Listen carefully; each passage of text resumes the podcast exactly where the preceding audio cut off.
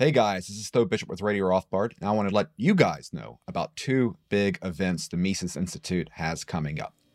The first of them is at Birmingham, Alabama on April 22nd. The topic is the Great Reset, and we've got a great lineup for you. Uh, our keynote will be Michael Rectenwald, uh, a familiar face on the Mises Wire, who is the author of The Great Reset and the Struggle for Liberty. Um, we will also be joined by Dr. Allen Mendenhall, uh, who has done great work on the DEI issue within Alabama. Uh, Dr. Jonathan Newman, uh, a Mises Fellow, will be speaking on the economics of the Great Reset. And we'll also be joined by Amy Beth Shaver of 1819 News, a great Alabama centric news site. Um, and they'll be doing a panel on the Great Reset and Alabama. On May 20th, we'll be traveling to Reno, Nevada for a great event on property, civilization, and culture featuring some of our leading scholars in the Mises Institute orbit. This includes Tom DiLorenzo, David Gordon, and Bill Anderson. Uh, this event will be focused on how property rights and capitalism made the West great, on some of the important ideas that help promote Western civilization, and also how media and uh, progressive narratives have been used to undermine uh, the culture of this country. Again, it's going to be a great event, May 20th in Reno, Nevada. We hope to see you guys there.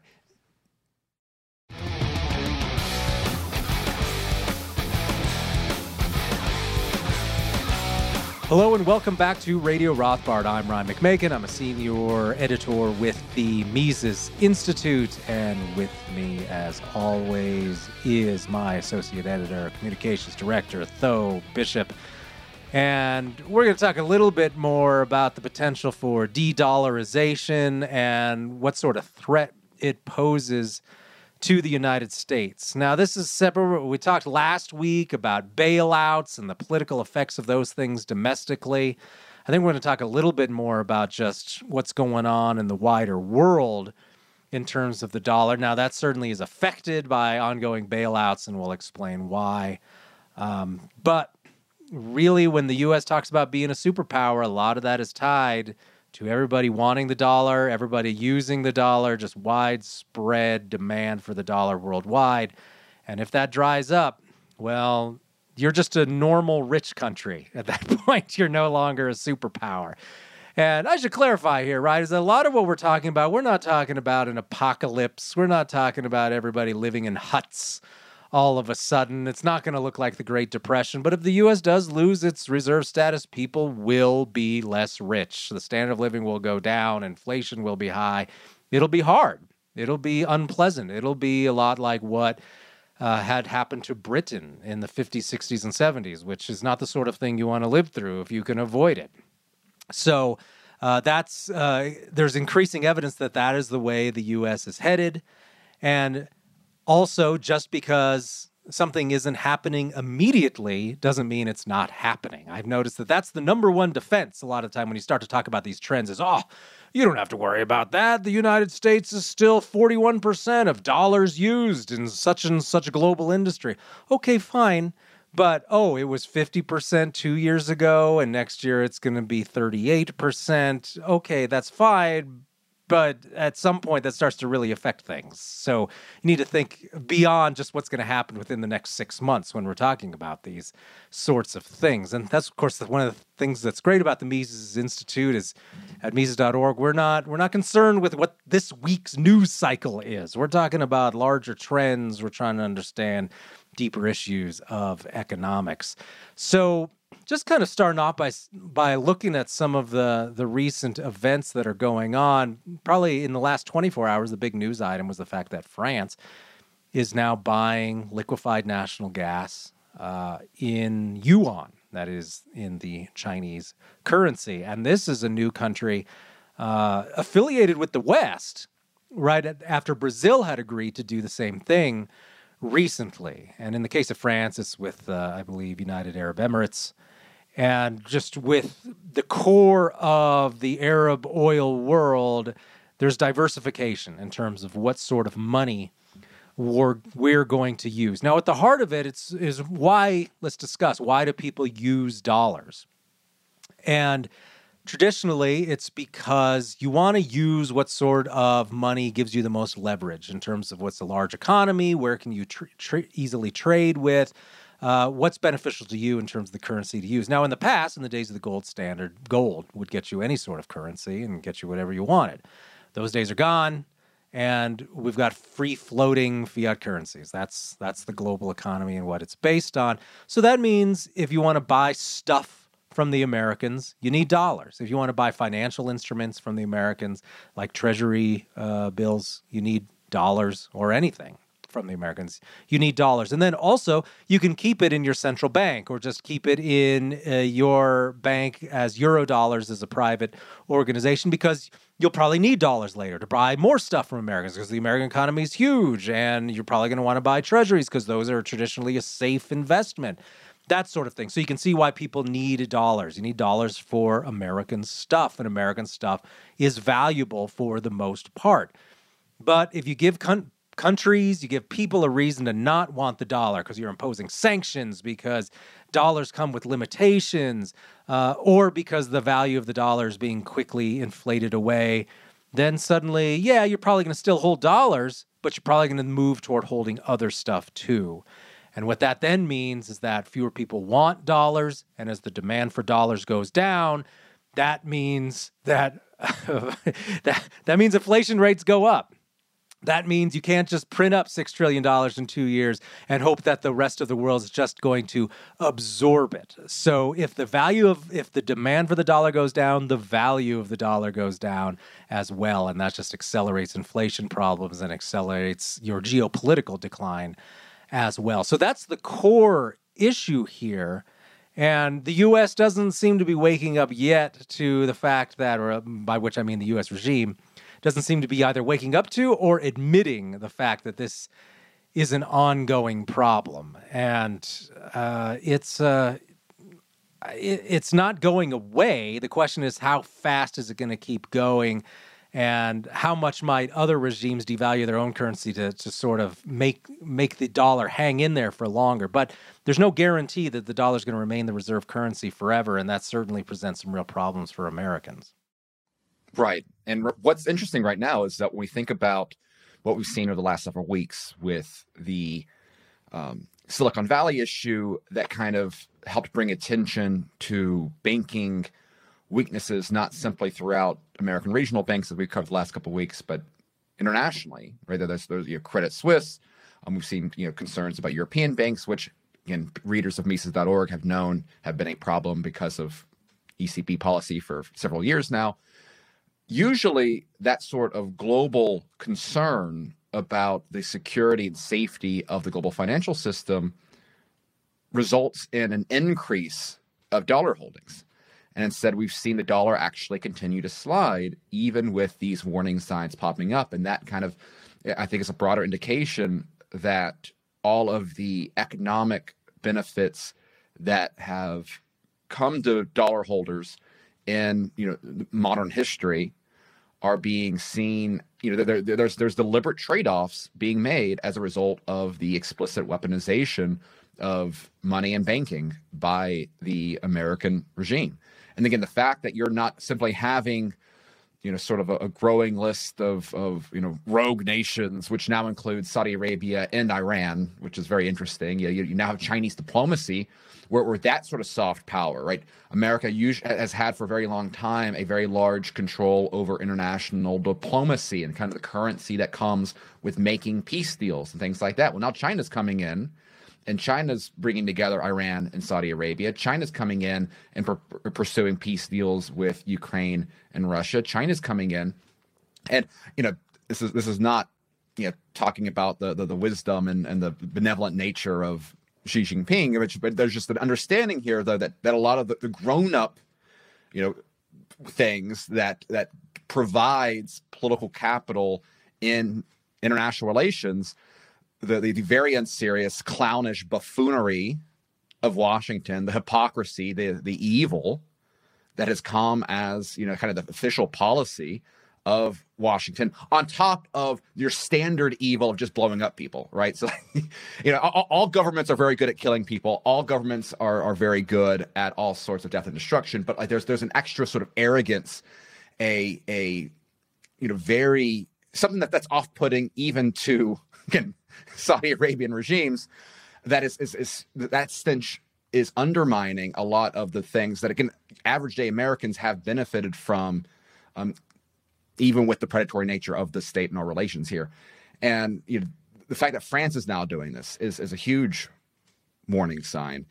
And I, I think what we're seeing right now is the narrative. It's it's it's now kind of even coming across within mainstream news. You know, there was a, a, a you know CNN, um, you know, for for Fareed, uh, whoever they're they're they're very serious foreign policy guy that you know is guilty of all sorts of Fareed Zakaria, yeah, yes. yeah, Fareed Zakaria, um, you know that that great original thinker.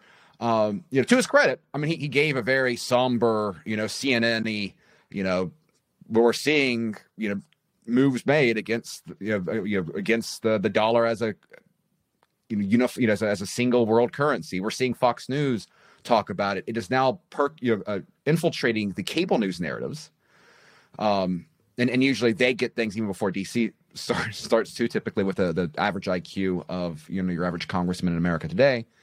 Um, and I, I, some of this might be a pivot to you know, towards sort of Chinese hysteria.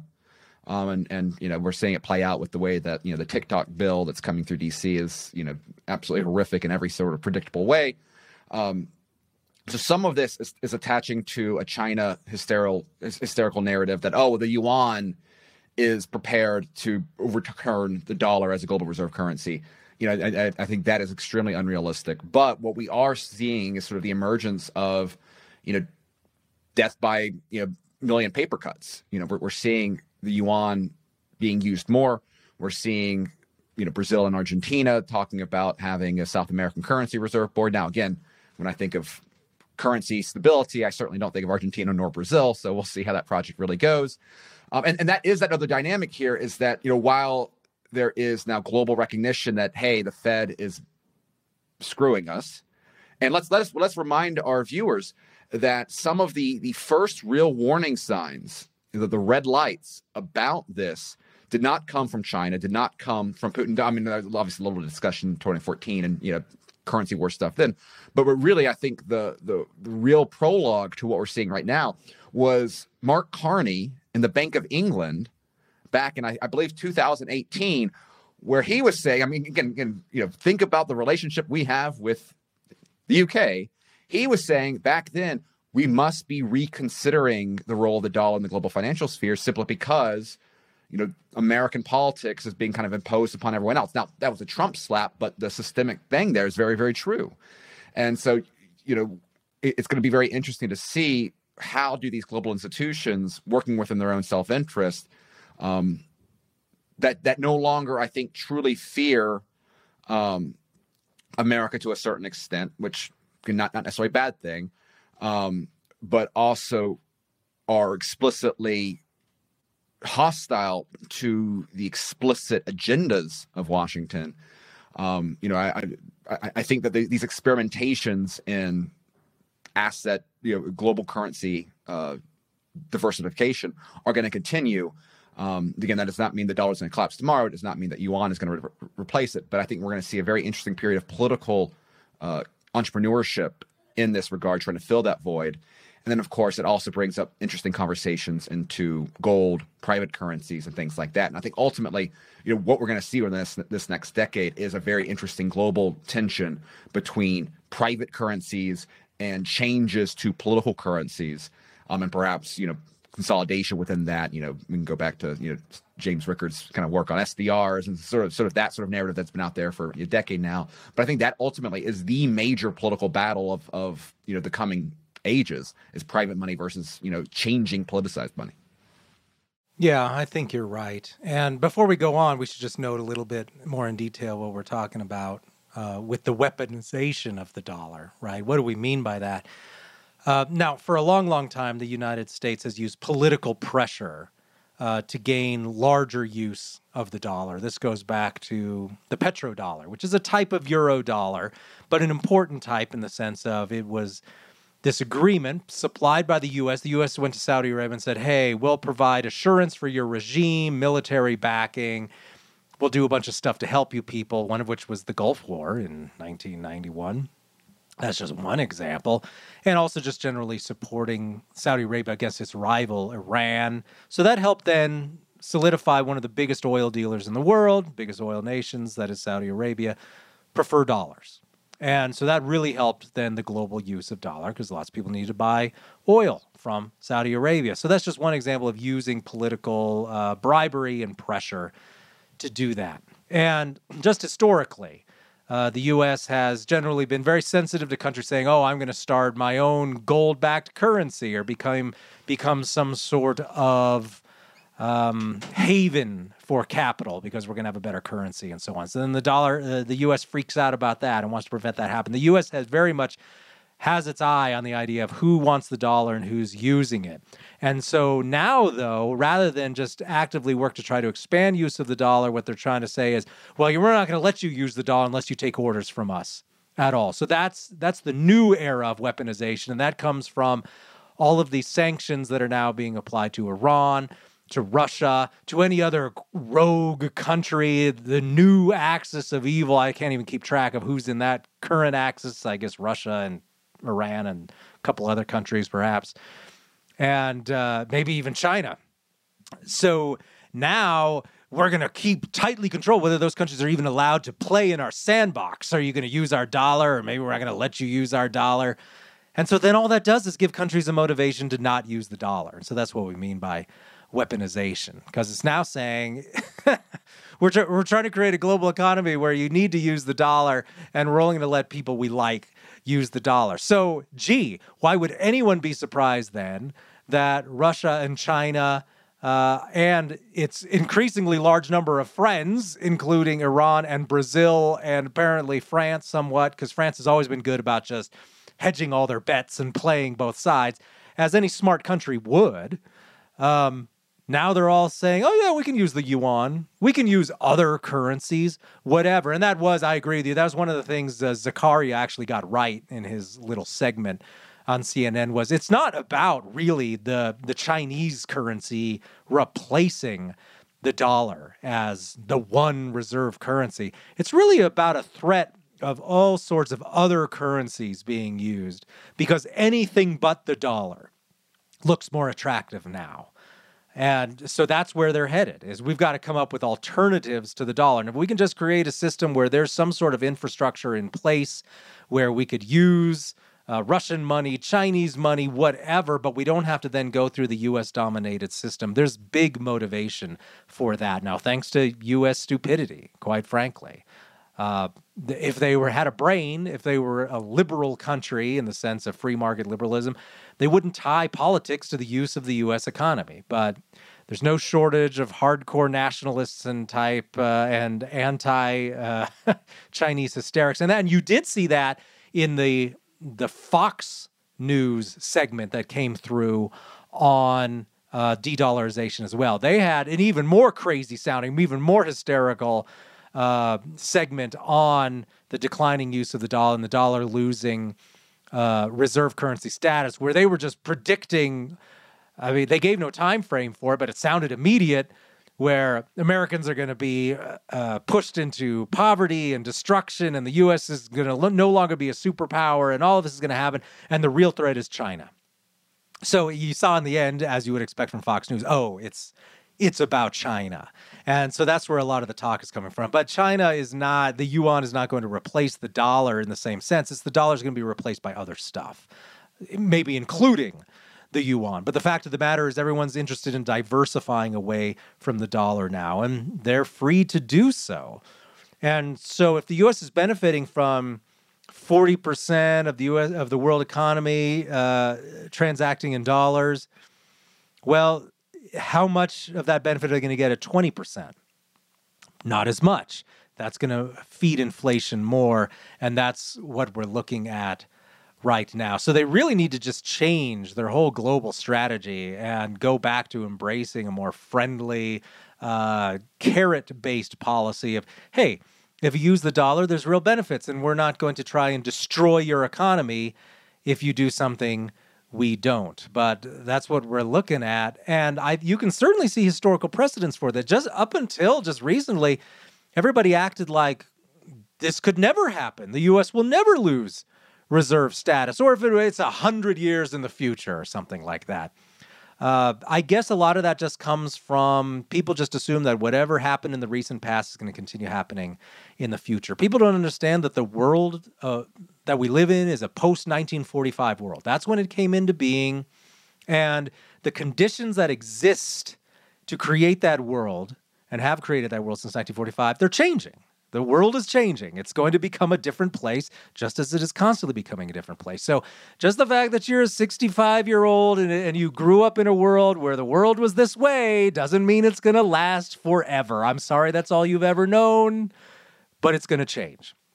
And so that's where we're headed uh, right now. And it's the other countries have an ability to use their own currency. They're just in the early stages of setting up the infrastructure necessary to have a multi uh, currency world. And yeah, as you note, right, we're looking at things like private currencies. Gold is still a factor, and Bitcoin may prove to be an important factor. So it would seem the US would just want to step back.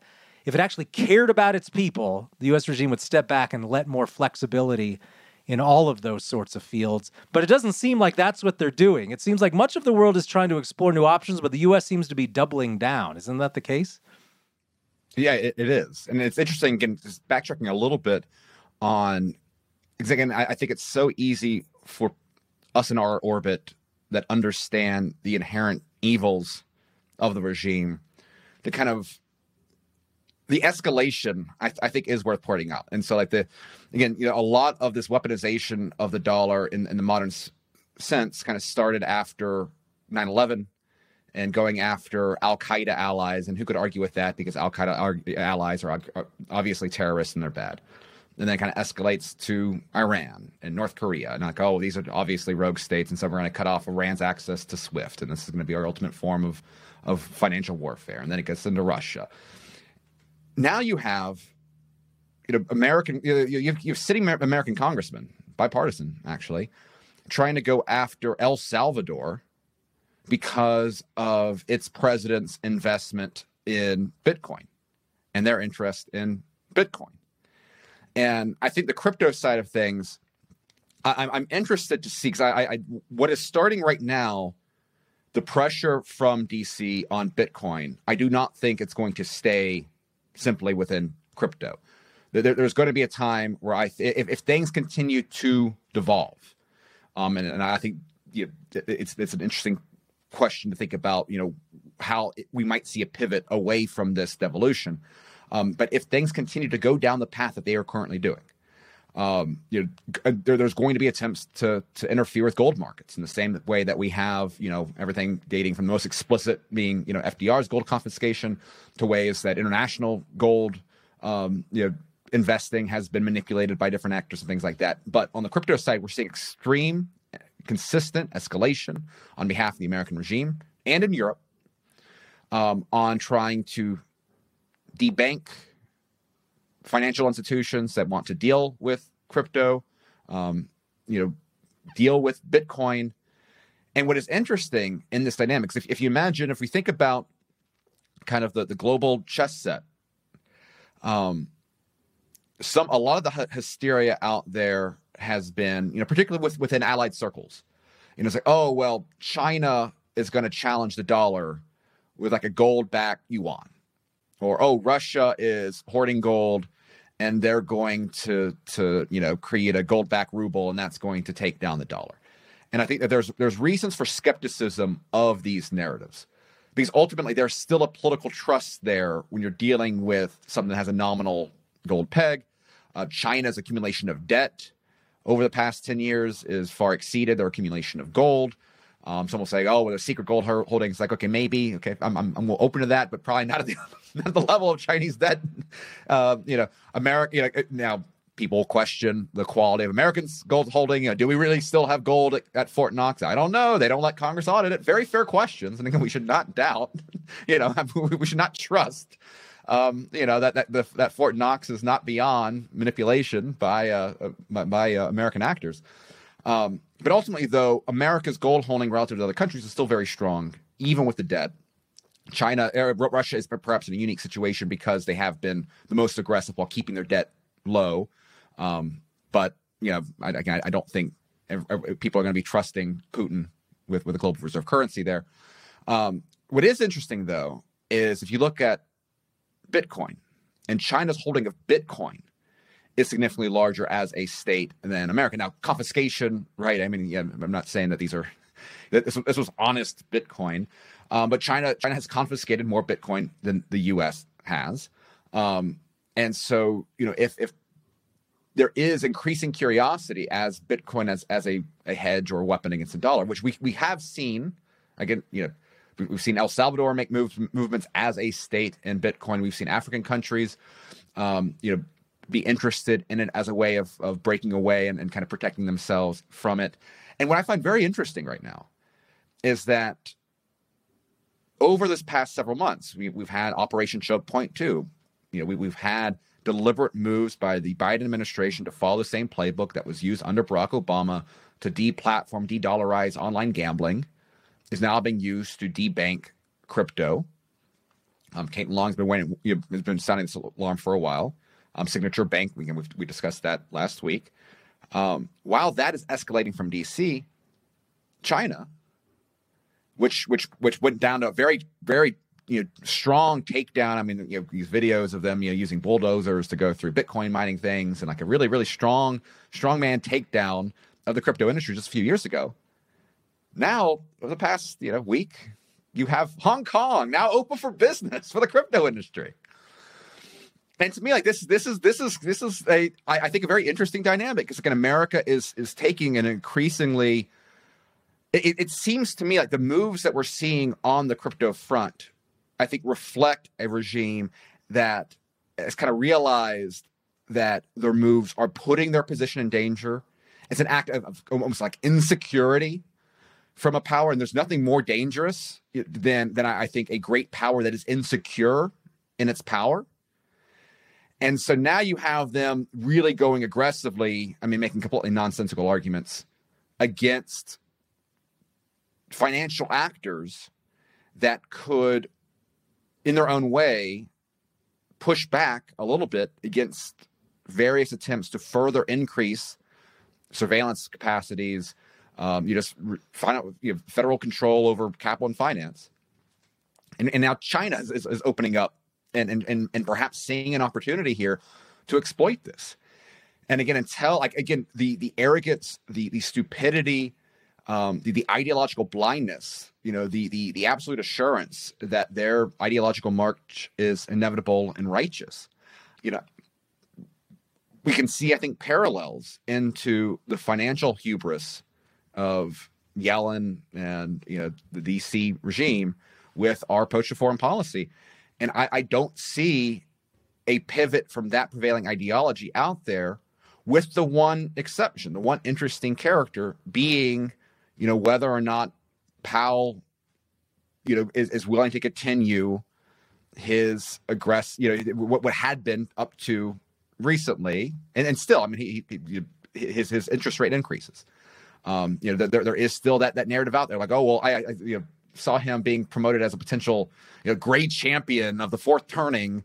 Um, from from people that, that are, are, fans of Tom Luongo, and it's it's a, it's an interesting narrative out there. It's it's perhaps within you know, that, that's that's the one thing, whether or not it's likely or not. Like that's that's the one thing that could perhaps create any sort of tension in a otherwise American lockstep regime that seems determined um, to to double down on the fallacies and problems at play, um, rather than recognizing, hey, you know, may, maybe we need to take the foot off the gas on some of these very oppressive measures to defend our bottom line.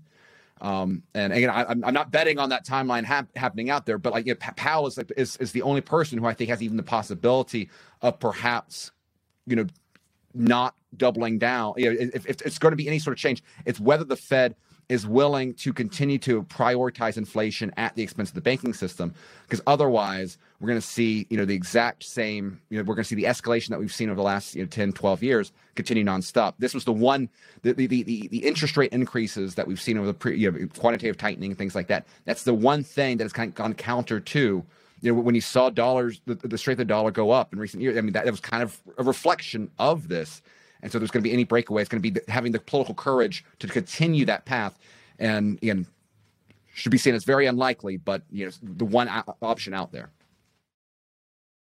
Yeah, I know that a lot of our audience is split down the middle on things like Bitcoin. Um, some people don't like it, which of course you don't have to use it right. if you don't if you don't like it.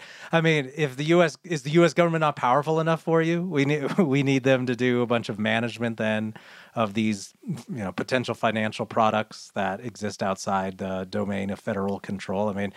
If you're not into it, who cares then? Just ignore it. Uh, it's and so it seems like that's just an easy answer there, and there shouldn't be any federal policy really about it at all just like there shouldn't be federal control of money at all or gold or any of that. So just leave all that stuff alone. But of course, that uh, that wouldn't come out uh, in favor of the U.S. government, which needs to manipulate the money supply constantly in order to keep interest rates low, so that it can pay its debt service on its thirty trillion dollar debt. So there's just a lot of pressures on it at the same time of trying to maintain uh, its geopolitical position. And really, what its geopolitical position comes down to is being able to wage multiple wars at once. This is established U.S. policy. This is how the Pentagon thinks. We need to be able to fight Russia and China and maybe uh, somebody in the Mid East and probably something in Latin America all at the same time. And so, how do we do that? Well, we need total control over the currency. This is well established policy that countries have used even in the days of the gold standard, right? Is, oh, there's a war. We need to suspend the gold standard and just produce money as fast as we want so that we have dollars, as in we, as in the, the government. Um, so we will have, and of course, we'll have pounds, we'll have francs, we'll have whatever, so we can buy whatever we need to carry out the war. Maybe we'll reestablish the uh, gold standard again later, but for now, it's just a, a free floating inflationary currency. And that's what you get every time there's war. Uh, even when there was a gold standard, you went back and forth, and war was the determiner of do we respect the idea of limits on the money supply. And of course, now the US in a post gold world altogether just simply inflates more during wartime and less when there's peace. Of course, that hasn't happened now in a long, long time. So that's the main concern. It's driven a lot by the needs of the federal government. These are not people thinking uh, conscientiously about the working man and the cost of living and all that stuff. They're thinking, what does the regime need in terms of dollars and demand for the dollar and all that, so that they want to balance it out so they can maintain their geopolitical position. But the fact of the matter is that can't be sustained forever. You can wage lots of wars, and that won't necessarily save your currency. And we can see that, of course, in the case of Britain and the British Empire, right? If you think that having a lot of war makes your economy better off, just look at the United Kingdom. They had World War One, greatly weakened their economy. It's not a coincidence that's when Ireland saw their chance to get away. And then after World War II, much, much weaker. After that, they lose their African empire and more after that. So, why did that happen? Well, it's because they had to spend massive amounts of money. They had to take uh, eventually, they had to fully come off gold in the 30s. At which point, by the way, that's when the pound started to really u- lose its global reserve currency status. In the 18th century, you could argue that uh, the franc had had global currency status. That's, of course, long gone. And then there was a long reign of the pound after that, tied to gold, but again, taken off due to the needs of war. And then that became essentially permanent uh, in the early 20th century. So then it fluxed. There was a, a, period of flux in the 30s and 40s. Is it the dollar? Is it the pound? Guess what? It ended up being the dollar. The war essentially ruined the British economy. They couldn't maintain the empire, and that was that. The United States seems to be going down a very similar road and using this just the same delusional thinking. We can maintain our, our essentially our de facto empire forever. All of these client states that we bribe, that we threaten, like Saudi Arabia, like South Korea, Japan, all of these countries that we tell what to do and that we benefit greatly from our trade for them with them and them using the dollar for everything. And uh, it looks like uh, that whole system is in decline. Uh, there's a lot of other strong, developed nation states that have other interests and don't want to have to do everything on the U.S.'s terms anymore. A lot of it, I mean, Charles Tilly, the sociologist, one of the guys who kind of really pioneered the field, the field of understanding state building, said, and I don't think it's totally correct, but it's largely correct, is that the state was created for war and war created the state. And so when we see now how states are managing their own use of currencies, it's a lot of it's around either forcing people to use the dollar, trying to prop up the dollar by getting rid of Bitcoin or any other even potential uh, competition, and maintaining then a status quo in terms of geopolitical war capabilities. And that's a lot of what it comes down to, but it just it's not going to keep going forever. And we just see more and more evidence that uh, it's going to end. Uh, I mean, in, in my lifetime, certainly, assuming I live another 30 or 40 years. And what's interesting is that really the strength of the dollar right now is the assumption by large international banks, particularly European banks, that the Fed is effectively their bailout as well. Like that that that ultimately I think is, is the biggest thing that's kind of keeping you know that, that that's keeping a lot of you know the, the, the greatest area of support internationally is Europe is, is in Europe. And there, there's a great article by uh, Kristoffer Hansen this week, um, you know, looking at the, the Fed's you know bailout outside of the U.S. Um, you know, the impact of, of euro dollars, um, and you know that still is you know a, a very that, that's that's where the, the, the dollar's dominance is still the strongest, in spite of you know some some French companies perhaps you know in, in particularly in energy kind of rejecting the, the political pressures there. But for the most part, large European central banks are will continue to be the biggest defender of the Fed because Fed ultimate the, the Fed is ultimately serving right now as their yeah as, as, as the source of their bailout. Um, and I, I, think that's one of the most interesting dynamics in this is that you know for all of the proxy states that the United States has has created. I mean, think about all of all of the client states that you know were born out of the Cold War. Um, you think about again our relationship with Saudi Arabia and and, and relations with with energy policy. The closest ally, so many of these long-standing allies are breaking away and I think a large part of it is out of concerns for American cultural policy abroad far more than like I, I don't think I don't think you know Saudi Arabia is upset about American foreign policy, right? They, have they've been benefactors of American foreign policy for the most part, and I don't think they care about Ukraine. Um, what they care about is increasing hostility to the cultural traditions of Saudi Arabia and the arrogance of American government, you know, saying that you can't, you know, butcher anyone in your, you know, in, in any subject of yours that you seem fit. And very good reasons for for Westerners, for for Americans to be, you know, critical of the the you know the the, the actions of Saudis. There's, there's very strong moral uh, uh, issues to be you know, to, to, be completely disgusted by a lot of the Saudi royalty, um, including connections to American tragedies.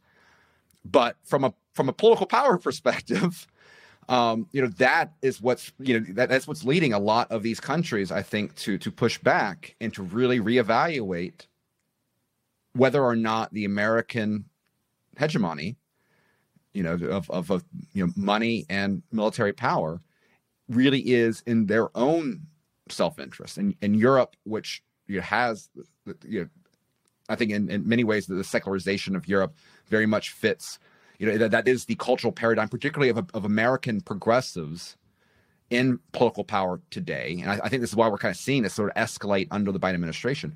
But ultimately, you know, p- people that want to dismiss the impact of culture in terms of politics and economics, I think a lot of the escalation that we're seeing right now is influenced very strongly by cultural differences.